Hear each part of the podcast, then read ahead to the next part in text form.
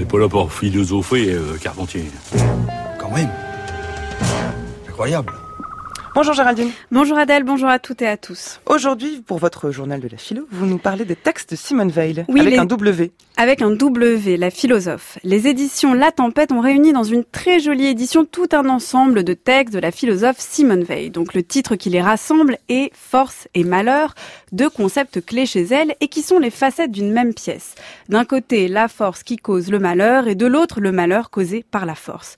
Loin d'être des concepts abstraits, Simone Veil en a fait l'expérience à travers la guerre, bien sûr. C'est la Seconde Guerre mondiale dans laquelle elle s'est engagée aux côtés de la France libre du général de Gaulle. Mais avant cela, dans les années 30, entre son agrégation de philosophie et avant sa révélation divine, à travers l'expérience ouvrière dans une usine. J'ai failli être brisée, je l'ai presque été. Mon courage, le sentiment de ma dignité ont été à peu près brisés pendant une période dont le souvenir m'humilierait. Si ce n'était que je n'en ai à proprement parler pas conservé le souvenir, je me levais avec angoisse. J'allais à l'usine avec crainte. Je travaillais comme une esclave. La pause de midi était un déchirement. Rentrer à cinq heures trois quarts, préoccupé aussitôt de dormir assez, ce que je ne faisais pas.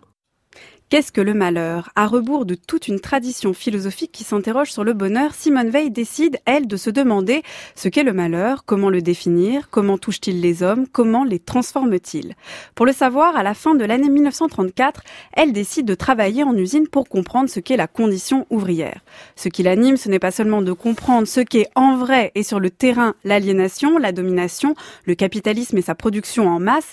Ce qui l'anime, c'est de comprendre au sens propre, de saisir à bras corps, jusque dans sa chair, ce qu'est la condition ouvrière pour ensuite pouvoir la dire.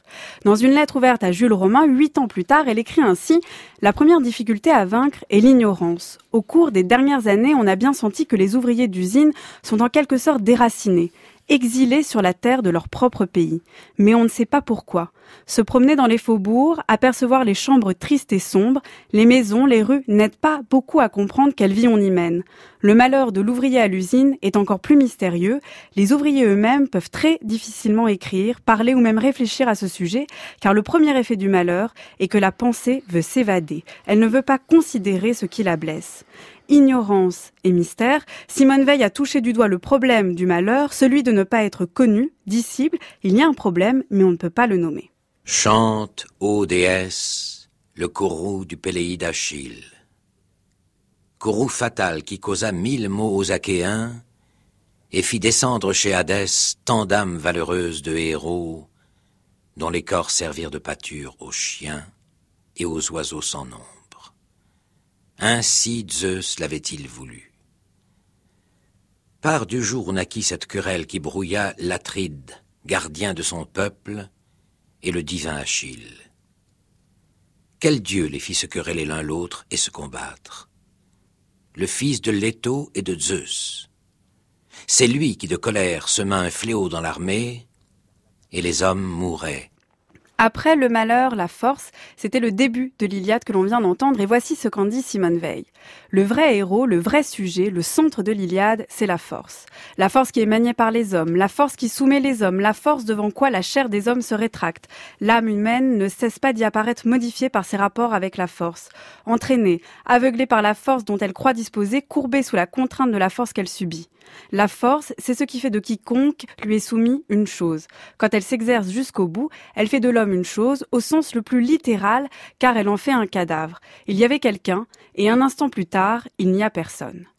Que faire alors face à la force qui nous rend malheureux et que faire face au malheur qui fait ployer notre force? Comme on l'a dit, la force et le malheur vont de pair chez Simone Veil, l'une conduit à l'autre et l'autre annihile la première. Comment donc sortir de ce cercle infernal sans les mots, sans la connaissance, sans les moyens physiques? Que reste-t-il? Comment faire quand on ne peut pas faire? À la fin de sa lettre à Jules Romain, Simone Veil déclare que l'on ne peut pas rendre heureux les hommes, mais que l'on peut tenter de ne pas contraindre aucun d'eux à s'avilir. C'est l'autre grande force, si je puis dire, de Veil, parler de malheur et non de bonheur d'une part, mais aussi d'autre part ne pas vouloir être volontariste dans la force, dans la réponse, ni détruire, ni construire, mais seulement comprendre, dire et révéler ce qui n'était pas. Là serait une partie du remède. Merci Géraldine. Le livre que vous tenez entre vos mains, euh, Il est joli. oui, un jaguar sous la couverture. C'est une très belle couverture. Très belle couverture jaune avec ce jaguar. Force et malheur, c'est les éditions La Tempête et c'est donc des textes de Simone Veil. Merci. Votre chronique est à réécouter en ligne sur le site du journal de la philo.